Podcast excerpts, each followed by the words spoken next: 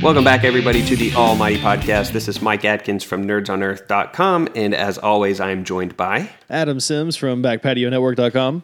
and we are finally almost caught up. Yeah, One- finally. One of these weeks, we're going to be like, we're finally caught up. And it still probably won't be true because of the way that we're thinking about releasing these episodes. But at least we'll be, we're, we're about as close as we're going to get, I think, as far as our release schedule is going to go. Oh, we'll be caught up behind the scenes. You know what I mean? That's right. That's right. so, and I, I'm sure a lot of our listeners will be caught up with us too, because I bet with our new release schedule being, you know, once or twice a month, depending on how many weeks in the month there are, and of course, depending on My Hero's release schedule, because I think we've already been notified there is a week coming up where they are skipping a week. So if they skip a week, we'll have to skip a week, and it's going to get wonky. But as always, just check our social media, be in the Discord. You'll see it, you'll know it when we post an episode. Yeah, we'll we'll continue hyping up Almighty Mondays when they happen. You know, we've had the luxury of having Almighty Mondays every Monday for the last several months, but the time is coming that will not quite be true. We might still do something on Mondays, and we definitely will still do things on Tuesdays for Trivia Tuesday and such like that. But just uh, you know, follow us on Twitter, and I promise you won't miss a beat at Almighty Pod. Definitely, definitely. Or hang out in the Discord with us. We're talking about anime in there almost every day, anyways. And we got a great bunch of folks in there that love to talk shows. So we have a lot of a lot of fun with our community. It is true. But today, we're talking about seasons four, episodes one and two, which uh, in, like, if you're, you know, anime numbering things, this would be episode 64 and episode 65. And episode 64 is totally off book. It is What? nowhere to be found in the manga. I would never have guessed that. Like it was a it kind of felt like a it reminded me of those old Marvel comic books. I think I like to call it the Stan Lee standard because, you know, within the first few pages of every comic, it was like you knew exactly who all of the characters were. You knew what the last four issues had covered. You you could pick up almost any comic that was Marvel for a little while and know exactly what was going on. And that's really what this episode is. I mean, you, you could be right off the streets, never heard of My Hero Academia, watch the first few minutes of this and understand that All Might's been taken out of power, who Class 1A is and who all of the students are and what their powers are. I mean, it's it's really well formulated for an off-book episode, for a filler. Yeah, a lot of my notes for this episode actually are about how there's a there's a, a sequence in episode 64 where this journalist who we're introduced to at the very beginning of the episode, his name is Taneo Tokuda, and he gets permission to go and kind of spend a day at the UA dorms, and he does it like he's he pitches it to um, like a what what are they what's the person in charge of a newsroom called again? Um, like what was J. Jonah Jameson? Editor in chief or chief Okay. editor, chief editor. Yeah, something like that. Um, so he pitches it to this to this group of people under the. He says, "All right, listen. I think that when All Might said you're next uh, at the end of the All for One fight, that he wasn't talking to the villains, which is how almost everybody was um, coloring that particular phrase, but he was talking to like somebody who would be his successor." And I have reason to believe I might be able to figure out who that person is if I can get inside of UA and spend some time with this particular class of people because uh, it's the first class since he got to the school. He spends a lot of time with them. Um, so he, he kind of gets some credentials, gets approval from UA, um, and he goes inside of the. Uh, of the school inside of the dorms and kind of observes them for a day. I really like one of the things that he says too in this like newsroom during his sales pitch for what he wants to do. He says, uh, wouldn't All Mights, if he was talking to the villains, wouldn't he have said, uh, I'll get you bastards next or something like this? And I was like, I don't know. Would All Might have said that? I mean, with the news watching and everything? Yeah. Yeah, that's a good question. I, I do like the fact though that he is totally like going into the this school under the guise that he is just reporting on dormitory life at UA while he's actually trying to like, you know, covert ops this secret investigation into who All Might's next successor is going to be. I thought that was kind of fun. Yeah, and Aizawa is immediately suspicious. Yeah, because I think he even asks something like, "So, uh, All Might's working with these guys, isn't he?" You know, like he's being really kind of straightforward with Aizawa, and he's like, "All right, something's up with this guy. He's not evil, but Yeah. he's a reporter. There's something wrong with him." Yeah, his quote in the, the version that I watched said, The reporter's up to something, but it isn't, it doesn't smell criminal, is what he says. Well, you got to remember, we're It's watching the same hmm. version now. I'm I am now watching my hero, as you always say, the way God intended. Oh, are you? I, I so I had to watch these on Hulu. Is that how you're watching them? Yeah, that's how I'm watching them too. And the English version, the dub version, won't come out for a long time. I mean, they, they probably won't have dub for six or oh. seven months now. I, I would assume because they only had That's sub true. Hulu. I didn't even So, think about that. Yeah, it's look at you. Really hey, look. hard. At, hey, welcome to the club, buddy. Yeah, it feels weird. Like I so previously I've been able to watch the episodes and take notes at the same time. Now I feel bad because I'm having to like pause and then take notes because I'm Oh, having yep. to read along as I go, you know? Yep, I Uh, have my comp- I have my left hand on ASDF and my right hand on the clicker when Yeah. I'm watching my hero on TV. And it's so weird because I'm so used to the voices that the, you know, Japanese voices, while they're great, the voice acting's phenomenal, don't get me wrong, but they're not my heroes. You know what I mean? Like I'm so used, Mhm. especially Sue. Sue has this really fun, like froggy voice in the English version, and she just sounds like a normal voice actor in in the Japanese version. Like they don't put any kind of emphasis on the frog, you know. I was going to ask who was the most jarring voice. I wouldn't have guessed Sue. Sue was the most jarring for me, just because the that the Japanese voice actor doesn't put this like, yeah, I'm gonna say froppy voice acting on. You know what I mean? Because the Hmm. the English voice actor just has this frog like tone to it. Well, now I Um, have to watch Sue in English because I have I I think that she's plenty froggy in the Japanese. Really, hmm, that's Yeah, interesting. Maybe just I need to because it sounds like very like back of the throat, like the way that that voice actor speaks. It's almost like she pulls her chin in and and and raises her voice up some and keeps everything very throaty. Yeah, that's how the or- English voice actor does it, but I didn't catch that much in this these two episodes. So maybe I just need to maybe I need to hold my judgment for a little bit. We'll Yeah, see. and she, well, she doesn't really say all that much in this episode. I don't Yeah. think so. I will say there was a moment where uh oh, what's his name? Uh he was he was the guy he's the hero that can clone himself. Um he's really Not ectoplasm. ectoplasm, yeah. He's really creepy sounding in the Japanese version. Oh yeah, dude. Yeah, like he's great. he's got a super creepy voice. he's so much fun. in the English version, it's just kind of deep. You know what I mean? Like there's not a lot of like creep factor there, but he's kind of got this weird like echoey gait on. It's it's it cool. Yeah. Aizawa is not as uh, dull sounding either. Aizawa in the English version has this kind of like dull sound, like he's bored all the time, and I don't get that from the Japanese version. See, I totally do. I, I hear so Aizawa funny. is so bored, especially, and it could be a relative thing, right? Like I'm so used to hearing Aizawa, his Japanese relative to all the other Japanese in the show, and he is tonally, he is very monotone and uninterested sounding. Huh. Um, so I don't. It's going to be fun to like hear you talk more about this. And Yeah. I d- clearly I need to watch a couple of the episodes in English and see because I, I know you know Chris Sabat. I, I I know his voice. Right, right. it's Um, hard. Like we have watched so many anime where he has acted in some you know form or fashion as the main character. So Yeah, yeah. So anyway, man, that was a that was a heck of an off track, but it was Yeah. fun. I, I didn't even think about you having to watch it in Japanese until let's you said honest, that. people so. listen to us for our sidetracks, not because Oh we yeah, on the episodes. yeah, because they've seen the episodes. They're not tuning in for that. Right. Um, Mineta, of course, before the reporter comes to the dorm, Mineta is freaking out because he thinks that uh, it's going to be a female. Well, And and, so his he's like- logic is really funny too because he Yeah. says something like, "Oh, reporter." That's going to be an announcer, and Sarah m- makes the mention of like, no, reporters from a newsroom and announcers for a TV show. You know, Yeah. Well, Mineta's like announcer sounds like bouncer, which sounds like bouncy boobs, and like he gets wrapped up by Aizawa, and Aizawa's like, "Yeah, this kind of thing isn't going to happen when this person gets here." And I think the dude is standing in the room, like he had snuck Yeah. in during all of that going on, which is kind of funny. Well, it's funny, but it's also kind of scary. I mean, the fact of the matter is, some random dude was just able to get into the dorms without the teacher who is standing right there aware of his presence. That's Like- true, and I, Aizawa is like, uh, "What are you doing like- here?" Yeah, even he's like, dude, I didn't call you in here yet. And, Yeah. you know, Tokuda is just like, well, you said 8 a.m. to 6 p.m. It is past 8 a.m.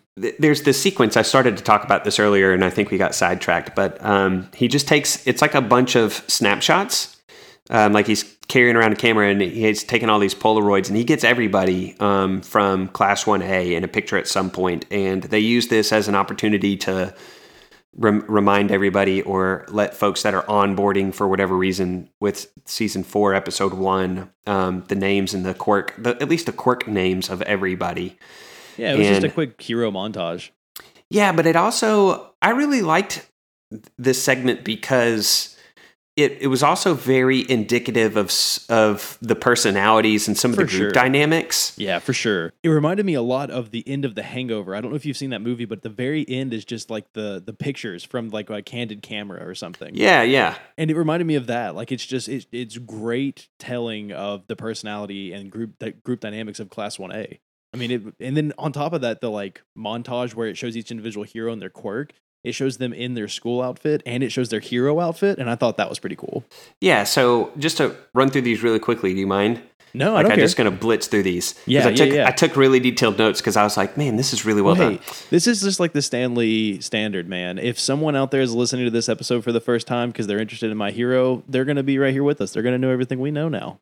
Well, I mean, yeah, I mean, I didn't focus on their quirks or anything like that. Just personalities and group dynamics was the, Oh, that was well, the part that was catching my eyes. You failed me. So I know. Well, Yeah. I mean, I can run down all the quirks. In No, fact, I do. I do want to talk about one quirk okay, okay. at the very end, but let me get through the Polaroids real All quick. right, So, let's do it. Midoriya is actively looking away because he doesn't want any undue attention. Totally Midoriya. Um, Sue and Ochako are photographed together, and they're just very casual. They're just doing what they always do. Uh, Ida is rigid, at full attention, looking right into the camera lens. Mina and Hagakure are playing to the camera, like they're posing, you know, like sorority girls. Like Hagakure is like leaning all over Mina. Um, and then you can see Jiro and Momo in the background, and they look like they clearly don't want anything to do with any of this. Mineta is commiserating, presumably about the fact that the reporter is a male, um, with Kaminari. Kaminari is in that photo laughing at Mineta's misery. Koda looks nervous, while Ojiro and Sero are trying to be friendly and interact with them. Then you have Kirishima and Sato who are pounding food. Those two are always eating, always. Um, Todoroki is sipping tea, like from a very traditional looking, um, almost like a bamboo cup, before Aoyama photo bombs it. Um, Shoji looks like he's praying, uh, and then I'm not sure what Tokoyami was doing. He his eyes might have been closed. I just have Tokoyami ellipses question mark. Um, so maybe his personality didn't quite come through. And then Bakugo finds out he's being photographed and then flips out. Um, but with the thing I told you I wanted to talk about a quirk because the way that Tokoyami's quirk, we've talked about this before, but we're going to do it again. Tokoyami's quirk is described as, and I quote, his quirk lets him manipulate the monster Dark Shadow. Okay. So it still sounds like, and I think we had pitched this out before, that it's almost like he has a possession and his quirk allows him to control it. So like here's something the quirk I- isn't Dark Shadow. That's what it made it sound like. Right. So here's something I just thought of that now that we're talking about this out loud, do you think this is like a Dr. Jekyll, Mr. Hyde, or like a the Hulk kind of deal where he has this like it's it's part of him, it's him internally. It's just that his quirk allows him to control it. Like if Bruce Banner was able to control the Hulk, or or if it's just like Dr. Jekyll and Mr. Hyde, where you know Mr. Hyde's able to control Dr. Jekyll. Yeah. I don't like that as much. That kind of I feel like that kind of like demeans his quirk because his quirk is really Yeah. then just kind of like mind power. You know what I mean? Yeah. It's just the wording. I mean, and it's we've I've always I don't want to lump you in with me if you weren't like this, but I've always struggled with his quirk. It's so cool and I love it to death. But it's it feels like an inconsistency somehow. Like Yeah, in, no, I in feel the the world of quirks. And I think the reason why is because, and I, we mentioned this probably a little bit in our last episode. So many of these quirks follow some sort of logic, and his doesn't. You know what I mean? It's just kind of it exists, and it's very malleable. It seems to just fit the moment that Horikoshi needs it to fit. Yeah, I mean, like, remember in the training episode where he was like, just go stand in a dark cave and try to control it better. Like, it wasn't hone the dark shadow; it was just learn to control it more. And that Right. that's that's a t- those are two different things in my brain. Yeah. But I'm probably way overthinking this. I'm sure somebody could explain it perfectly, reasonably well. But the way that they phrased it in this episode just triggered that whole series of thoughts in me all over again. Well, because it's kind of one of those things where it makes you like there have been scenes where they've had conversations. So are him and Dark Shadow friends, and he's really just working on his abilities to talk his friends into doing what he needs them to do? You know what I mean? Like, Like Dark Shadow is a slave. yeah, kind of, or not even a slave, but just kind of like uh, think like Firestorm, right? Like it's two individuals that have to cooperate with each other. So are they just like building a friendship together? You know? Yeah, I don't know. It's Yeah. it's just an it's just an oddity. That's all. I just It point is. it out literally every time I think about it. But I like So, it though because I feel like every time you point it out, I come up with new ideas on how to justify that quirk. Yeah, I, maybe you know what? At this point, I mean, I don't know that the wiki would give us any answers, but it's not like he's a brand new character, and I couldn't go read a little bit more in depth about his quirk, particularly. Yeah, but I feel like we've looked at his myself from being page and haven't noticed anything that like really outstanding. You know what I mean? That because that, that would have been something I feel like I would have seen already. That's true. I don't know. Let's move on. Um, Okay. The the journalist. I'm sorry, that one was totally my fault, but Hey, it's um, okay. I, I it's normally me. So this week it's you. So Tokuda is kind of walking. We're inside of his brain at one point, and he's narrowed down who he thinks the successor to All Might is to the six finalists from the tournament, which were Bakugo, Todoroki, Tokoyami, Kirishima, Midoriya, Ida. Um, and he says, "My gut instinct tells me that it's Midoriya." And about this time, he's creepily watching Midoriya through a window, and All Might in his Jinko Jin form walks up, and he's got some like meat pies or meatballs, something like that, um, some like pastry filled with meat. Um, and I also really like this scene where he's in his Jinko Jin forms and he goes to like a convenience store to get these things and he's immediately recognized. And this has got to be new for him because his Jinko Jeans form has been ousted nationally, like on the news, Yeah, which means the he- first time we saw him, he was in his Jinko jeans form in episode one, season one, and Yeah. like no one recognized who he was because he Yeah. was doing the same thing. He was just Yeah. buying like groceries or something. he can't go incognito in public anymore, anywhere. Yeah, yeah. Um, so that I don't know that that was a brand new experience. It's just the first time that we got to see it, and like the store owner flips out and just gives him everything for free, and kind of odd to potentially to All Might's character, he does take it. yeah, like I kind of felt I like thought he that did that it was a of little strange. Yeah, I guess it could be a cultural thing. Like if you're like- offered something, you take it. Yeah, that's kind of how I saw it. Because I like I know I've got uh, a friend who will actively, generously like buy lunch for people and stuff if we go out to eat, you know, at work. And if someone is like, no, no, no, I can get it myself, he'll he'll take it like personally, like, well, why won't you let me do something nice for you? You know? Yeah.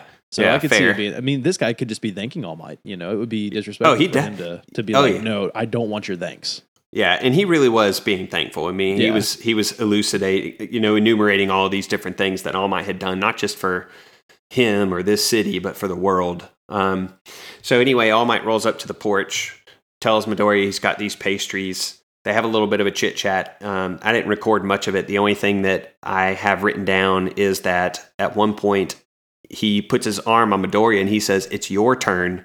It's all of your turns." And I really like that line because, again, I think we talked about this maybe at the end of um, last week's episode that they're very much making it feel like a team thing instead of finding the greatest hero.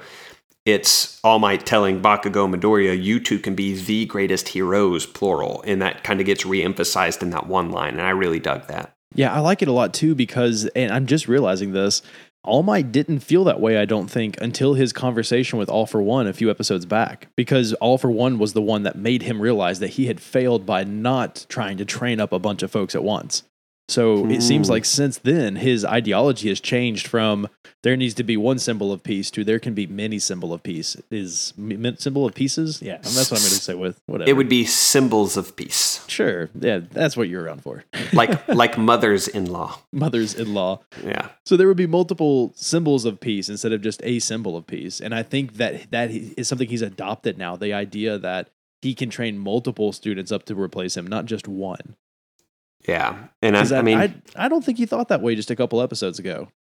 he might not have and you know good for him for for changing you know for he's he may have seen some flaws in his original plan he, he could see flaws in having a singular symbol of peace from his own history and experience recent experience Right.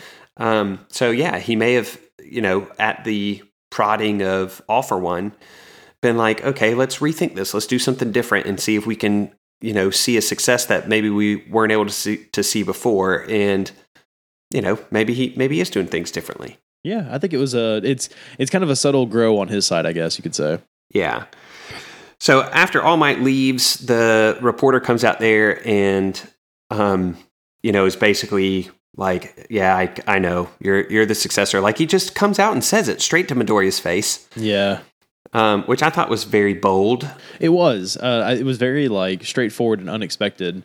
And then he he does this thing where he like goes into this story about his dad and you know how his All Might had saved his dad and you know he he actually makes a mention like you know how could you not be a fan of All Might if you're my age like if you grew up during my era and you claim to not be a fan you were just lying. I Yeah. thought that was kind of interesting. Uh, but he tells this kind of story about his father being at the bombing scene, I guess, that we have seen Midoriya watching time and time and time again. And he was somebody that All Might had saved from that terrorist attack. So we know that he has a reason to look up to him. But I'll tell you, whenever I was watching this episode, I was like, man, this sounds like the sappiest fake story I've ever heard. Like he's just trying to get some information out of Midoriya. Like, what a sleazy reporter. And then I guess it turns out to be true, which I don't know. That kind of shocked me. I, I really thought he was lying here for some reason. Yeah, and he he begins this conversation with Midoriya by handing Midoriya a Polaroid of the the scene where uh, All Might had his hand on Midoriya's shoulder, I think, and Midoriya's like, uh, "You didn't even have a camera." And then all of a sudden, this dude just starts sprouting camera lenses all over his body. Yeah. It was super weird. And my notes just said he was holding a regular ass camera earlier. I'm pretty sure. yeah, I think he was. but now he's just like got all these lenses shooting out of his body in all these places, and he's like, "Oh yeah, I can just print them out of my chest." And I was like, "What a what a weird quirk." yeah, that was strange. That was very odd. And then he takes the creepiest selfie ever with Midoriya. I have the same note. I was like, then he takes a selfie with Midoriya and, and then is like, I'm going to write a book about you. It's- like, what okay. a creep. So that part is kind of creepy, where he's like, "Until I published my book on you called When the New Symbol of Peace Was Young." But the even creepier part w- was, you know, number one, he had the camera lens in his palm. Yeah. And number two, after he takes it, he says, I'm going to keep this one inside my body. And Yeah, I was just was like, like- can you say that in any, more creepy fashion? like, I'm not going to print this one. I mean, like, I heard that and I thought the same thing, but then I was like, well, maybe he just means he's not going to reveal it to the public. You know, like, it was just a really bad phrasing. But he's also like, it got me to thinking that he's just like a walking hard drive, apparently, because he's talking about using it in the future, but not printing it now. That's true. I wonder how, like, what his uh, IOPS are, you know? Yeah, what's his yeah, what's his capacity? Yeah, that's interesting. I hadn't considered the fact that he must have some sort of internal storage. Like, I wonder if he has a uh, like a separate part of his brain that he can access. You know what I mean? You know, have you heard of the uh, I th- I'm pretty sure you have, but the comic character Taskmaster? Oh yeah, we've talked about Taskmaster on here before, actually. I have. Uh, I wrote a post for Nerds on Earth that covered one of his um, one of his solo like little mini series. I can't remember if it was called Unthinkable or Unbreakable. One of those two. Um, I think it's Unbreakable because I feel like I remember that one. but he, it turns out like they reveal that you know he's got this photo reflexive memory or whatever you want to call it. He's like an eidetic learner, and uh, in that miniseries, it's revealed that the he, when he learns new things, he forgets others because his brain has finite capacity for remembering things. So I wonder if this guy's similar, where like every picture that he takes that he stores internally and doesn't just automatically print out of his boob. Um, like if that eats up some storage, like what what does he forget? Does he just choose to forget other pictures, or does he not remember who his mother is? You know? Oh wow, yeah, like if he has no choice.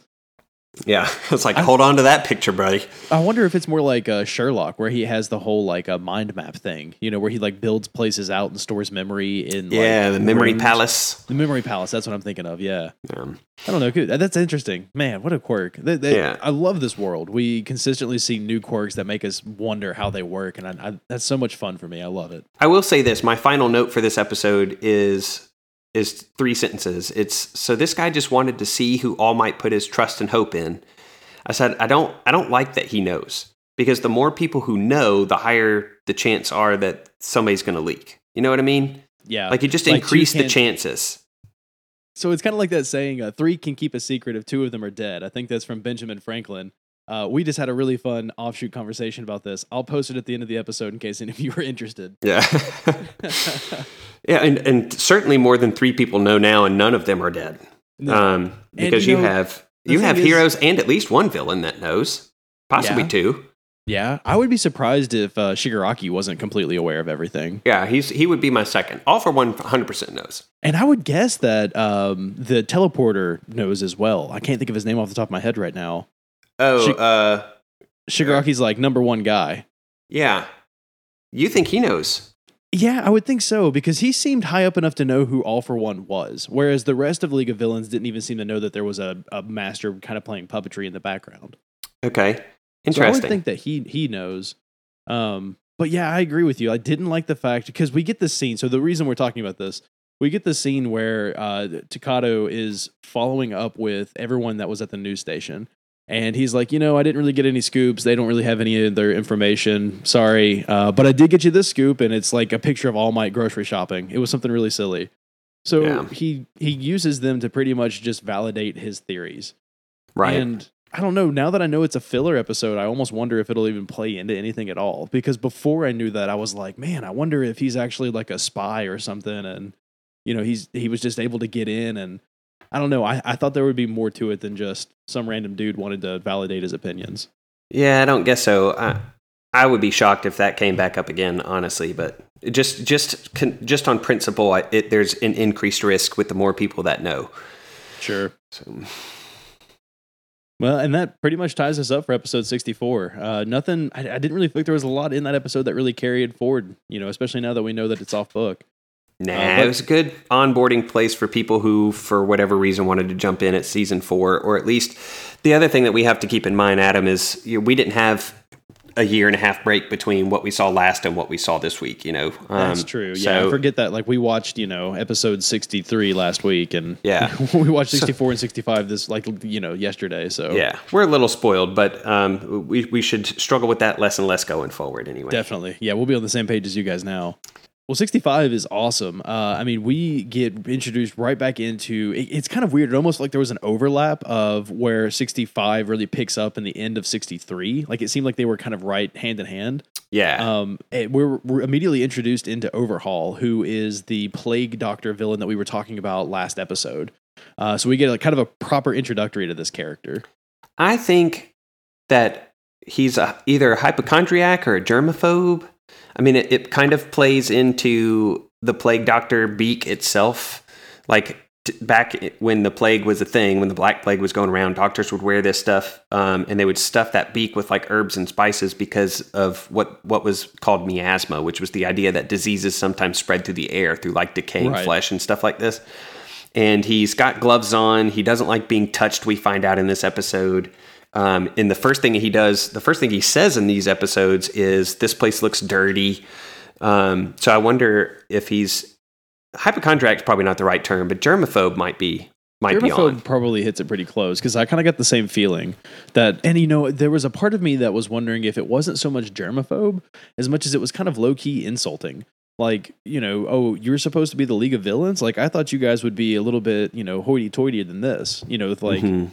You guys have kind of got like a low, like nasty little, you know, shack that you're holed up in. Like, what kind of organized crime are you? Because that I think it's twice that explains that this is Shie Hassaikai, which is basically Yakuza, and he is in fact the number two of this organized crime. And they were kind of explaining that I guess organized crime was different between the League of Villains and this like Yakuza like clan because they're old school. Like they had existed back when All Might first got started and they were aware of All for One and kind of deviated from him instead of post All for One, I guess. I didn't really understand the difference between the two. Yeah. So one of the somebody, it might have been Mr. Compress I think he was asking, he was telling this to uh, Toga, right? Yeah.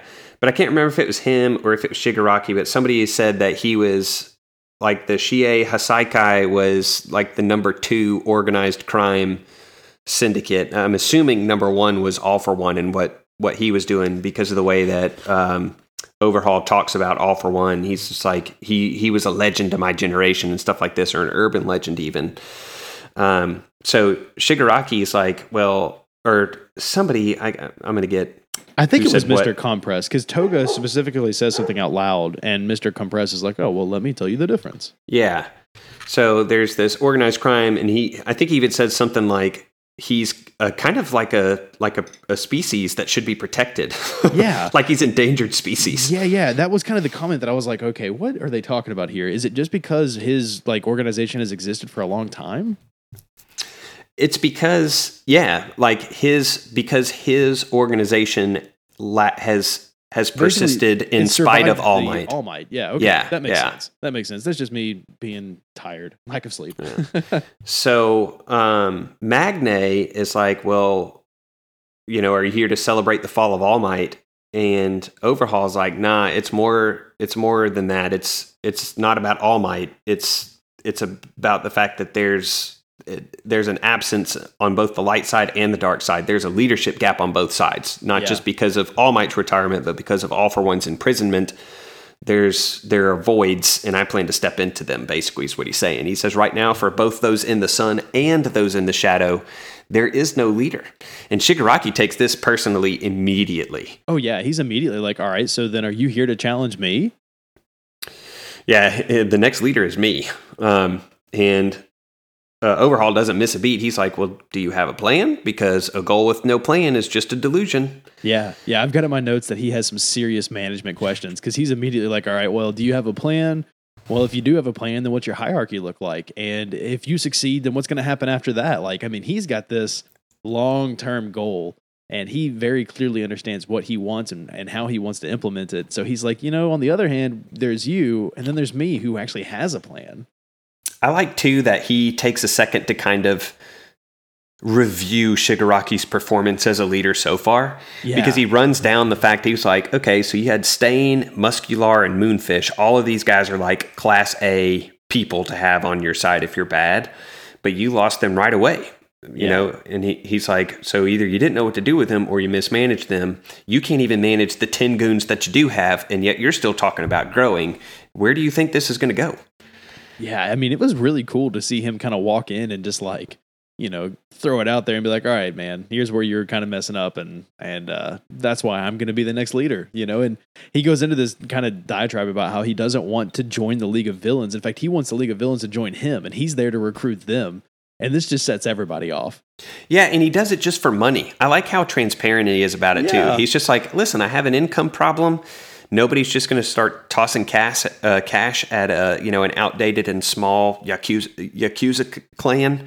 So I just need your name to line my pockets. Effectively, is what he's saying. He's like, listen, Yeah. you guys have a brand, and I want that brand to work for me. So Yeah, why don't was, you guys uh, join me? I'll be the next leader, and I'll put you to good use. It felt kind of pyramid schemey. You know what I mean? Like if you want to Oh, have yeah. like a like a pyramid scheme for villains. You Yeah, this hire is- a villain, and they'll hire seven villains, and then they'll hire seven villains, and by Yeah. the time you know it, we all have money. Yeah, he's definitely Mary Kaying it up a little bit right here. yeah, just a little bit. If you get three villains, here's some essential oils on the side. And surprisingly, the person who has the strongest reaction to this is Magne. Yeah, she like freaks out, man. It, it was uh, it's incredible because no hesitation, like throws out the magnet. and Is like, all right, well, I'm gonna smash your face in then. And there's actually a quick moment here that I liked where they she's talking about how she became a villain because she wants to have to not follow any kind of boundaries, and he's gonna be setting them, and so that's enough for her. Just throws it out there and is gonna wreck this dude's face. Um, unfortunately, doesn't quite turn out that way. No, no, not at all. Magne attacks and she gets exploded by Yeah. Overhaul. I never saw this coming, man. I think I even mentioned like I want to say this has probably been ten episodes ago. I said that I didn't think we would ever really see anybody die die. And Whew. this, whew, man, this threw me off because it was straight up like there was Magne everywhere. You know what I mean? yeah, I have in my notes, I said, she's dead and still raining down all around Overhaul when he stands back up. yeah, Because he does, he uh, Overhaul does get bonked in the head by Magne's magnet.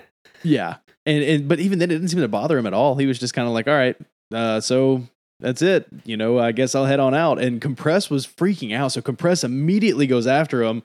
And I was curious if you caught this. So Compress's arm like explodes, and the moment that it explodes, you see like a bullet casing hit the ground, Yeah. and and then it, it goes right back into uh you know it goes right back into Shay talking to Compress. And it, so I couldn't tell if he was the one that exploded Magne or if Magne got shot with something like because it looked like someone kept Compress from hitting Shie by, you know, just shooting his arm off. No, I think what happened, it's it's a little clearer in the manga, is Because that was a pretty fast paced scene there, and I watched it two or three times. Yeah. Well, whatever it was that Overhaul did to Magne, like he like scratched her with his forefinger, and then that caused the explosion, I think.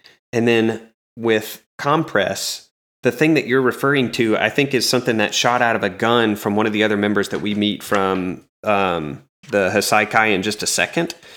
And it's it's like a quirk neutralizing bullet of some kind. I don't know how that's going to be a quirk, but it, it Okay. shoots. Mr. Compress gets shot with it, and then uh, his, And quirk, doesn't, work. Yeah, because he- he, mentions it that he's like, oh, well, why is my quirk not activating? Yeah, but then he touches Overhaul, and then that's when Overhaul like swipes his arm, and that what that's what blows Compress's arm off. So I I do think Overhaul's quirk was responsible for both Magne and Mister Compress. What happened Okay. to them? Okay, see, that's okay. That's really cool because I didn't catch exactly what happened. And I was like, all right, so do we not know what Overhaul's power is yet? And it just seemed like because he keeps saying words like uh, protect or shield or something, and someone else will come in and block an attack. So I was like, well, maybe he's just got these keywords for someone else, and that someone else was what blew up Magne with like maybe a bigger bullet or something, you know? But that Hmm. makes a lot more sense. Yeah, and he's and again playing up his like germaphobe stuff. Number one, when Magne's remains are are kind of raining down on top of Overhaul, he's like furiously trying to rub it off. And then again, when Compress touches him, he goes back to like furiously wiping at his arm where Yeah. Mr. Compress had touched him. Um, he does yell shield shortly after this because he looks up after he blows Compress's arm off, and Shigaraki's like already on his way in with his hand extended. And he yells shield, and another member of the Hassaikai dro- kind of drops down in front of um, Overhaul and takes this disintegration from Shigaraki, which makes sense if you think about the yakuza and the kind of hierarchy language, like organizational language that um, that Overhaul was using earlier, that he would Mhm. already have something like that in place. So he Yeah. is he's the Godfather, and if he says somebody jump in front of this and take this disintegration ray essentially for me, then they're gonna they're probably not gonna hesitate to do it. Well, yeah, th- I mean, this guy drops dead immediately, just disintegrates, and that's when Overhaul is like, "Hey, you know what? I think uh, we're done here. Our body counts even. I'll catch you later." And he like throws a card at Shigaraki, like a business card. I mean, this guy's kind of badass. Like, you know, he's just kind of like he doesn't take none. You know what I mean? Yeah, initially, so right before he does that cool like business card flip behind his head, um, like twice is freaking out because he's like, I swear we weren't followed, but there's all of these other members of the Hassaikai that come through the wall. Um, some of the ones we recognize from the scene with the reservoir dogs, like the really big one you were talking about. Yeah, yeah. Um, he comes in there. Um, we don't know what any of their quirks are really, especially not the dude who just got, got disintegrated. But um, there is one of them that's holding a gun that I think had to have been responsible for the little dart that suppressed Compress's quirk. Well, that's what I was assuming. Yeah, because I saw that person and I was like, okay, he must have shot Compress and Magne if that's how Magne died. But it- what, how you explained it made, made how you explained it made way more sense to me. Um, and, and this was interesting. I had a moment here where I realized that Shigaraki has grown a lot as a villain, and and not only as a villain, but as kind of like a leader. Because when Twice is freaking out, he's like, "Oh man, come on, let me make up for this. Like, I'm so sorry. You know, I I swear we weren't followed." And Shigaraki says, "It's okay. It was probably a quirk." Whereas I feel like season one Shigaraki would have turned around and disintegrated Twice himself. Hmm. So Interesting. I think even Shigaraki is kind of coming to be a better leader to some extent. He's not just kind of killing off his minions anymore. I mean, think about how he treated the season one pawns. You know what I mean? Yeah. Yeah. So I think he, he he's realizing that there is value in his little league of villains. Imagine living in this world for a second where anything that you can't just immediately explain, you're just like, ah, probably a quirk. Like, how do you live in a world like that? You know what I mean? Like, it's hard to, like, as you're, as you're saying that, I'm like, man, how hard would it be to really know the cause of things when it could just be a quirk that you're unaware of? Yeah, I mean, I feel like it makes a lot of science more muddy. You know what I mean? Yeah, no doubt. Yeah, that's So interesting. he- I hadn't I hadn't really thought about it that way. he tosses his card back behind him and he's just like listen when when everybody's cooled down we'll, we'll try this again but the body counts even at one and one let's just call it a done day um, i do ugh, i wonder if if i mean we don't know anything about the rest of the quirks for the from the hassaikai but if they had rumbled i wonder who would come out on top i mean overhaul seems way crazy strong but at the same time shigaraki did effectively the same thing he one shotted somebody with one hand. Um, Shigaraki did the same.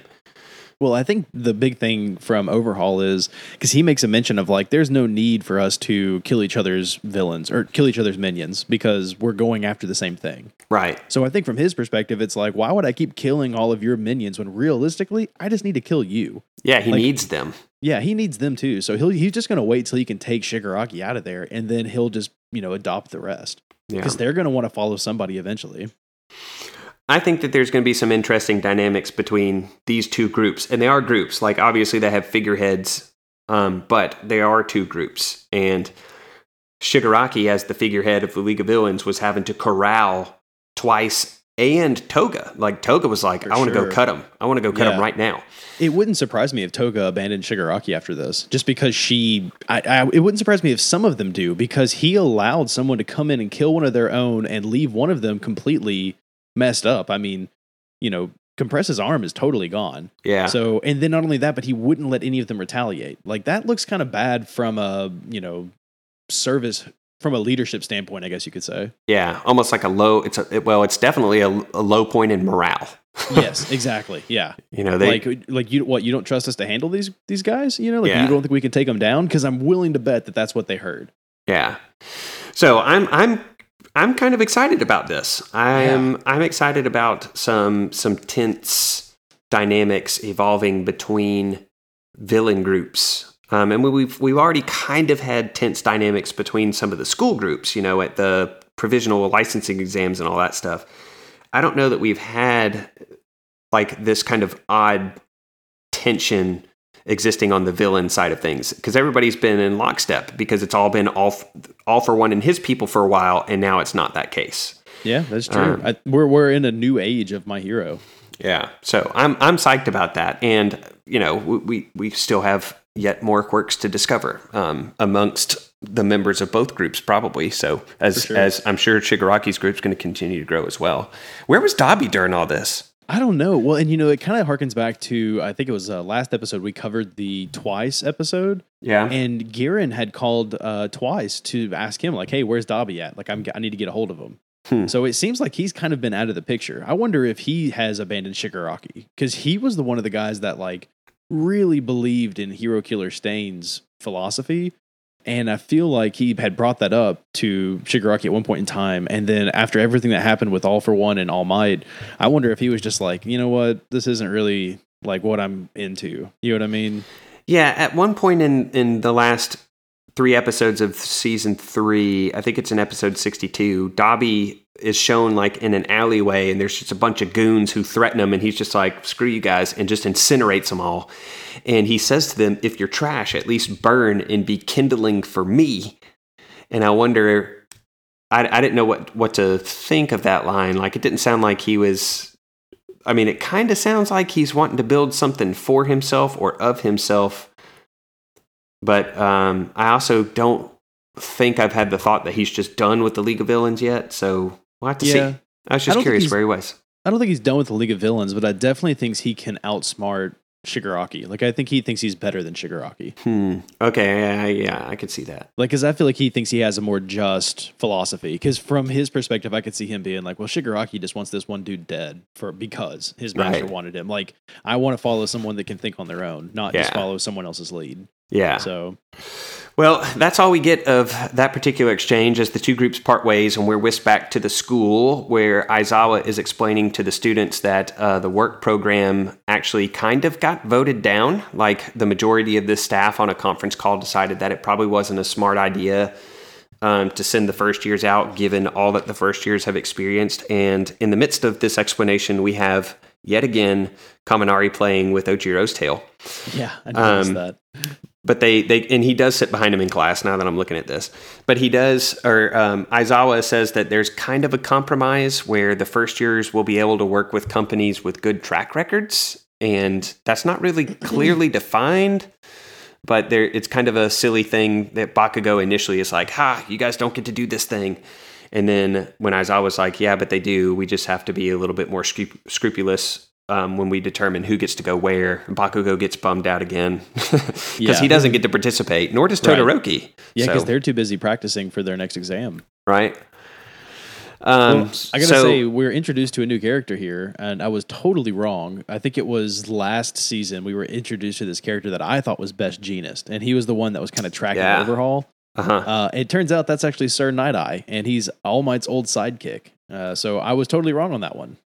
Yeah, so Midoriya goes after um he goes to All Might at the behest or at the prodding of Gran Torino a couple episodes ago. Like, why don't you just go ask him to hook you up with one of his sidekicks, right?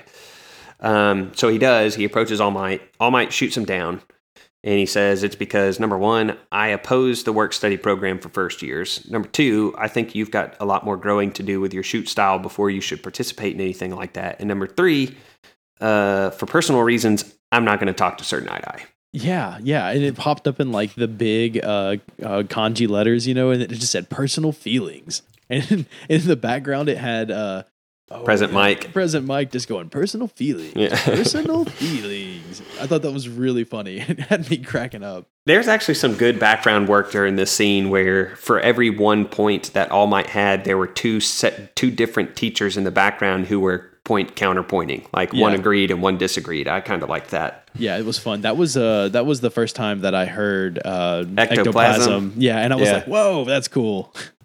So the only hint that we get at what All Might's referring to when he says that it's personal is at some point, it might have been in the conversation that he has with uh, Mirio and Midoriya in just a second, but he's like, I ended up exactly as he warned, talking about Night Eyes. Right. So is it a pride thing? Like All Might is just embarrassed that, you know, Night Eyes cautioned him about a particular thing and he just laughed it off and now he's ashamed.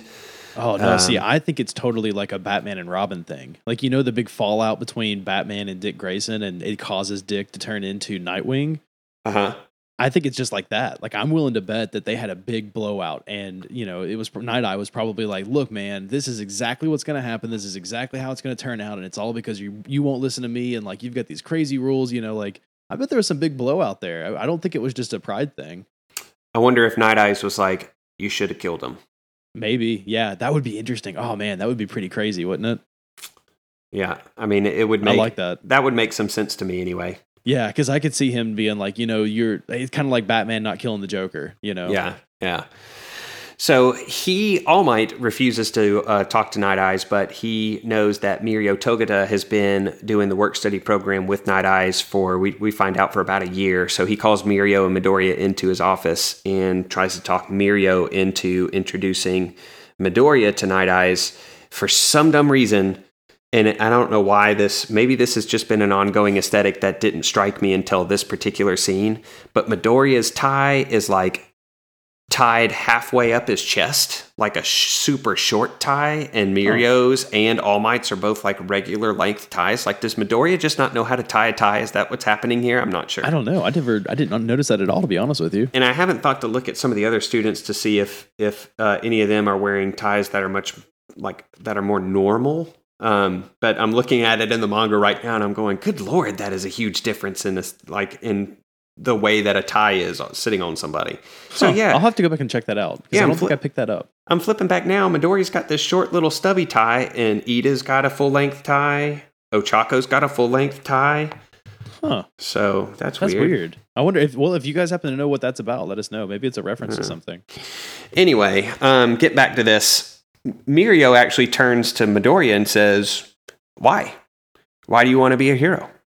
Um, and Midoriya has this string of thoughts, and I loved the way that this was stitched together. So he gives three answers in total, and the manga only visualizes two, and I think that this is a shortcoming of the manga. Like the anime did this part better. So Midoriya's answers were threefold. One, I want to be strong enough so that no one will worry, and he is thinking in uh, in pictures about his mom. Uh, and then he says, and I want to win, and he's thinking about Bakugo. And then he says, and I want to save everyone. And in the anime, whose face pops up when he says that? Do you remember? No, I don't. Not off the top of my head. It was Koda. Oh yeah, that's right.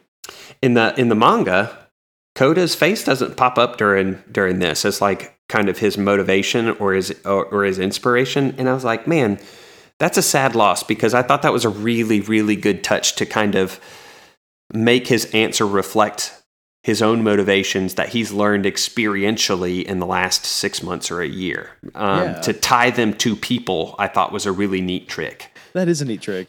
And speaking of Koda, something we totally forgot to mention, and I just thought of this. The reporter from the last episode totally stalked Koda down. He makes a mention Oh, of like yeah. how he went and found Koda and interviewed him about Midoriya. How creepy is that? I totally forgot about that. You're right. Yeah. That's like I don't know. You you said Koda's name, and I was like, oh yeah, that dude totally stalked that kid. That was strange. Um, so Mirio agrees. He's just like, I've got no reason not to do it, so let's just do this thing. Um, yeah, I like the way he says it because he just goes, "Well, that's a crazy goal. No reason I shouldn't introduce you." yeah. And then His later on, I think, just kills me. I love it. Well, and it's that attitude, and and and um, uh, maybe we'll let you talk about this because we get kind of a short little flashback here, um, where Nezu is seated across the seat, uh, across the way, like a table between them with All Might. Do you remember this scene? Oh yeah, for sure. Because we've seen it multiple times, and every time they show it to us, they elaborate a little bit more. Yeah. Uh, we I, we've it's come up like I want to say we've seen it at least three times now, where it's basically Nezu sitting down with All Might. They're like having a cup of tea, and he's talking about how there's a lot of great potential at UA for his successor. And this time, it actually enhances that scenario just a little bit more because Nezu follows up with that, and he says, "You know, I think that Mirio Togata should be the successor." He says, "You know, even if his grades are low, his smile never goes away." And and that's when All Might actually admits that he was the runner up from Midoriya. If he had never Mhm. met Izuku Midoriya, then Togata was going to be the next successor. Can you imagine Togata's power mixed with All Might's strength? That would Yeah. be insane. It would be kind of crazy. In in every one of the scenes that every time we've seen this scene, there's always been a piece of paper, like a profile, on the table between them. I always thought in every scene, every depiction of this scene prior to this one, that it was a stack of papers, and that Nezu was basically like, "Well, here's a summary of you know, here's a profile of everybody that we've got at UA, or here's Right. you know the top ten or whatever." But it's just a one, It's just, just- yeah, it's just Togata. and he's just like, "I think this is the dude." Yeah, it, this was a cool scene. I mean, it was real quick and short, but I liked it. I mean, it's it makes you immediately respect Togata without knowing anything else about Yep, him. You yep. know what I mean? Like the the the importance of this scene is huge. They really needed it to be here. Yeah. So you know you're going into this season with like the utmost respect and thoughts of Togata without having knowing without having being shown anything about him. So I'm excited to see what what he's going to be involved in, man. Yep, it was very well done. Um, it was just a nice little, I mean, 10 second scene. Yeah, if that. Uh, I mean, yeah, it was good. It was really good. Um, so then we get this follow up scene where Todoroki and Bakugo are actually leaving to go study for their exams because they've got to practice over the weekend. Um, Midoriya is taking a trip to go out to what they they keep referring to him as Sir now, uh, but when they say Sir, they're talking about Night Eye. Right. And it's interesting because, like, as they're going into this building, which this building looks really cool, I've got it listed as Sir's hideout, and it's just like this big, massive, like, it, it's like one of those evil villain lair looking buildings. Like, you know, stuff goes down there. You know what I mean? Okay, before we get to this, there is a difference between the manga and the anime that I have to highlight. And Oh, it's, yeah? It's it's a Mineta thing, so brace Oh, yourself. Great. Okay. Okay. So in the anime, Mineta and Kaminari are like brushing their teeth and they're like talking about uh, what are we going to do today, blah blah blah.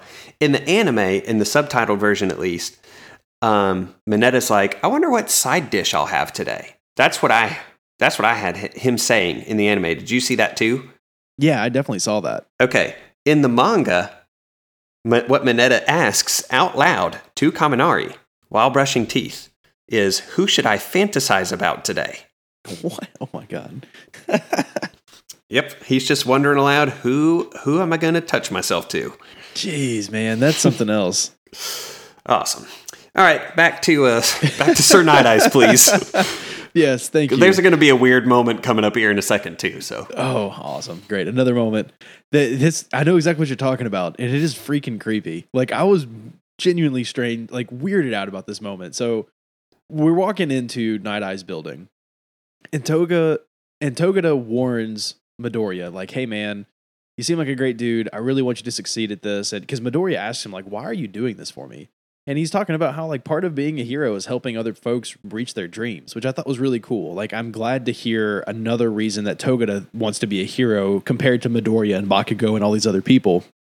And Togata gives him a warning. He's like, "All right, look, Night Eye has this TV personality kind of thing where he's really serious. People are really scared of him. He's got that like evil glare, you know. But in reality, you're gonna have to make him laugh. If you can't make him laugh, he'll never accept you for this work study. So before you're done talking to him, you got to make him laugh. Do something funny.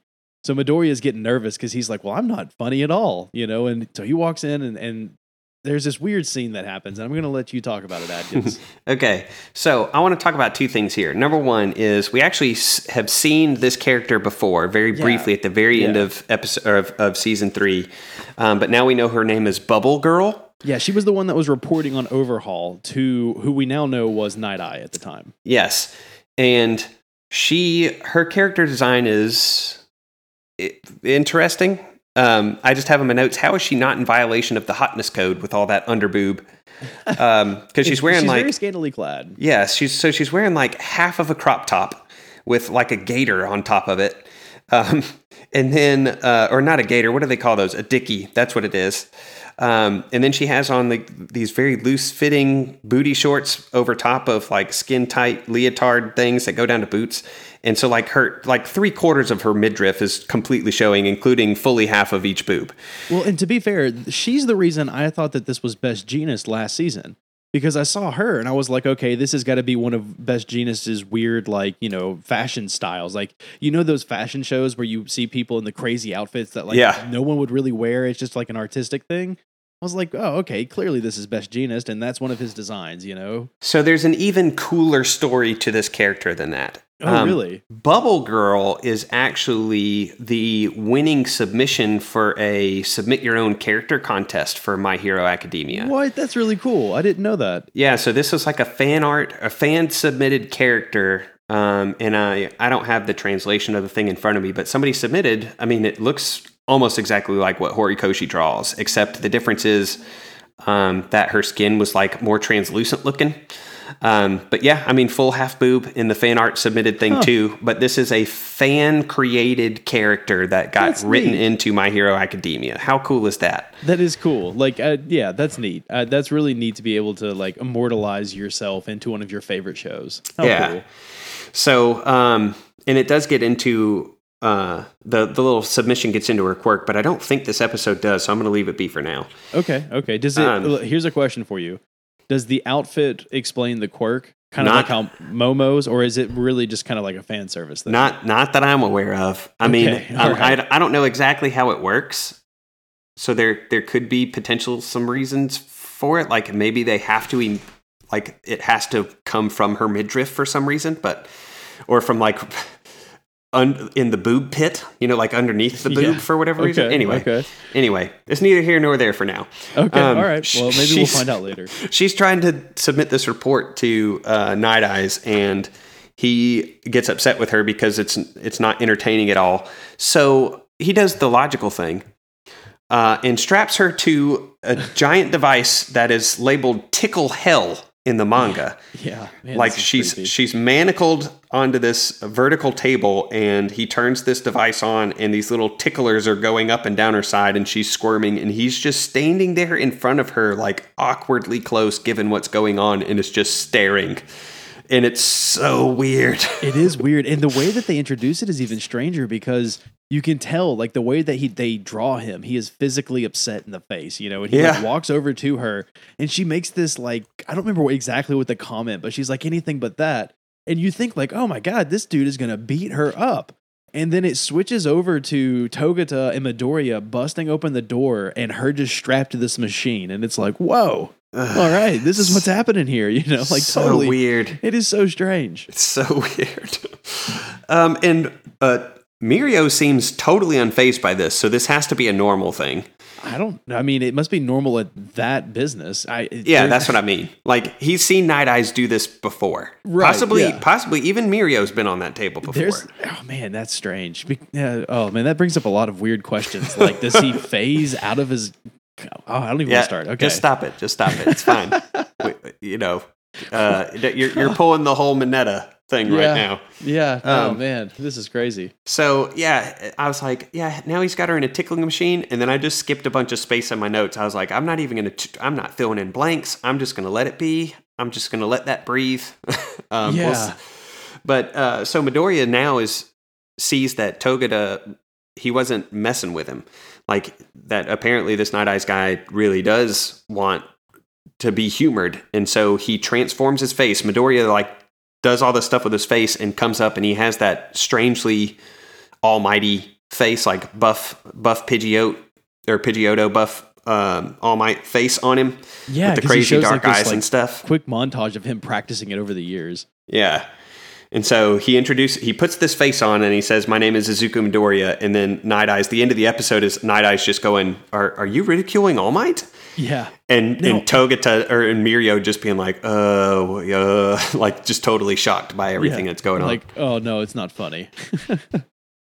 Did you catch uh there's a scene it's like I think right after Bubble Girl is giving this report where where Night Eye says something like a world of peace is nowhere without laughter or something like that. Like he's making a comment about how there can never be world peace unless everybody's laughing all the time. it's very jokery of him. It's it was really strange. Yeah, I get the feeling that this Night Eye guy's a little a little out there. I am curious to see what his contribution to Hero Society is because right now I don't know. Vigilance, maybe, Maybe. because he he is like he's receiving intel and he's got people that are that are uh, you know retrieving that intel or providing Mhm. it to him. He certainly seems a little ahead of the curve on what the villains are doing compared to everybody else. Yeah, it seems he- like all of the other agencies have no idea what's happening. yeah, and it, he seems to already know who to watch because he already had a tail on Overhaul. Yeah, and that's what's interesting is whenever you're first introduced to him in, in the end of last season, it kind of makes it seem like he is watching the League of Villains, like he's watching twice. But now that we know for sure that that character's name is Overhaul, you realize that he just kind of stumbled across the League of Villains. He was actually trailing Overhaul from the beginning. Yeah, So it kind of, I mean, you realize now that like maybe the League of Villains aren't really that high on the totem pole in some heroes' eyes. I mean, I don't think this guy was going after them. yeah. Maybe he's just getting. Maybe it's the old uh, two birds with one stone thing happen, about to happen right here. Yeah, I think it was a quinky dink. You know what I mean? Yeah. Well, those are the first two episodes of season four, my man. Yeah, they were good. They, I think they, uh, they, they have a lot of uh, future hope instilled in them. You know what I mean? Like, I think this is going to be a really good season. Yeah, I'm I'm excited. I mean, it's it's more my hero. Um, a lot of the people that tried to get me into this show a while ago are aware of the podcast or listening to the podcast and are excited for us to be a lot more current. Um, so you know, they're they're it's it's it's fun to now be at the point where there's a there's a shared excitement over the exact same point in the my hero timeline you know or very close to it. That's a new Yeah. experience for me. Um, even with you know I, I have the mangas on hand but i not all of them. Um, i only buy what it is that we're you know covering. I'm not reading ahead.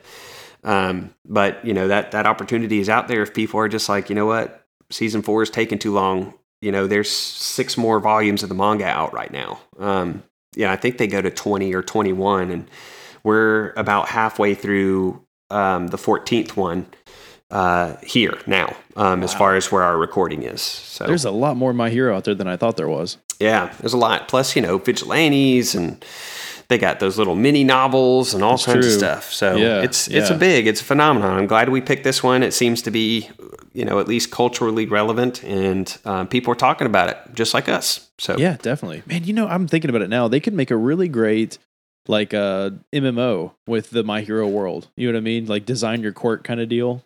that would be 100% nuts, and I would love it. Yeah. I don't know that'd be a how you could do it, like design your own quirk thing, but it would be cool.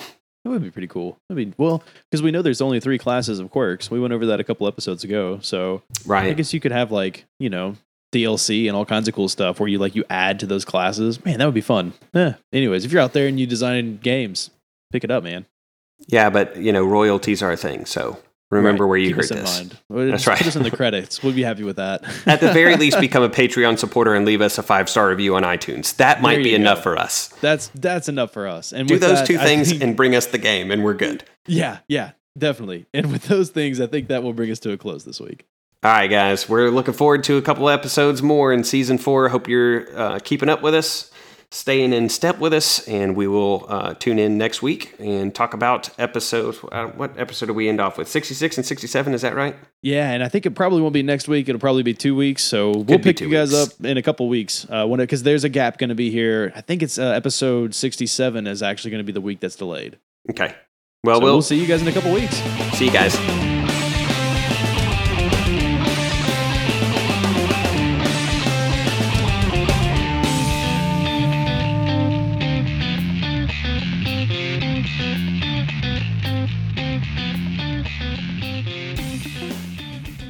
There's that old saying is something like uh, three can't keep a secret, or two can't secret keep a secret or something. I, I'm not even gonna say that. Never mind.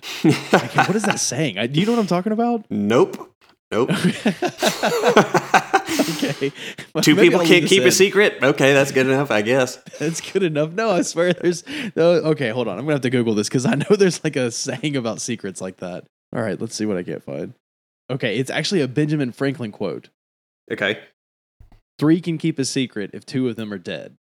Ah, okay. Yes, that makes So- sense. Yes, it makes sense in this context.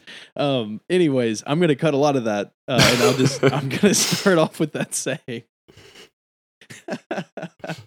It was fun. okay. Almighty Podcast is brought to you by the Back Patio Network. You can follow us on Twitter at Almighty Pod or follow at Back Patio Net for all network news. If you enjoyed what you heard, go check out our Patreon, patreon.com slash Back Patio Network.